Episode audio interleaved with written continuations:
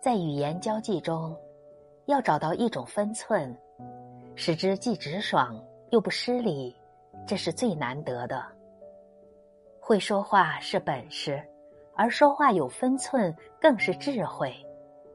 那种出言不逊的性格实在是不讨喜。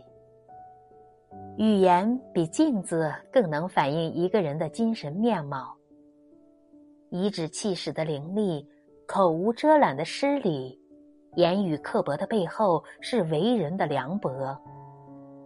俗话说：“上什么山，唱什么歌，见什么人，说什么话。”这不是叫人虚伪圆滑，而是懂得心存谦卑，把握好言语的尺度。出言有尺，衡量的是彼此情商的高低。丈量的却是自己为人的高度。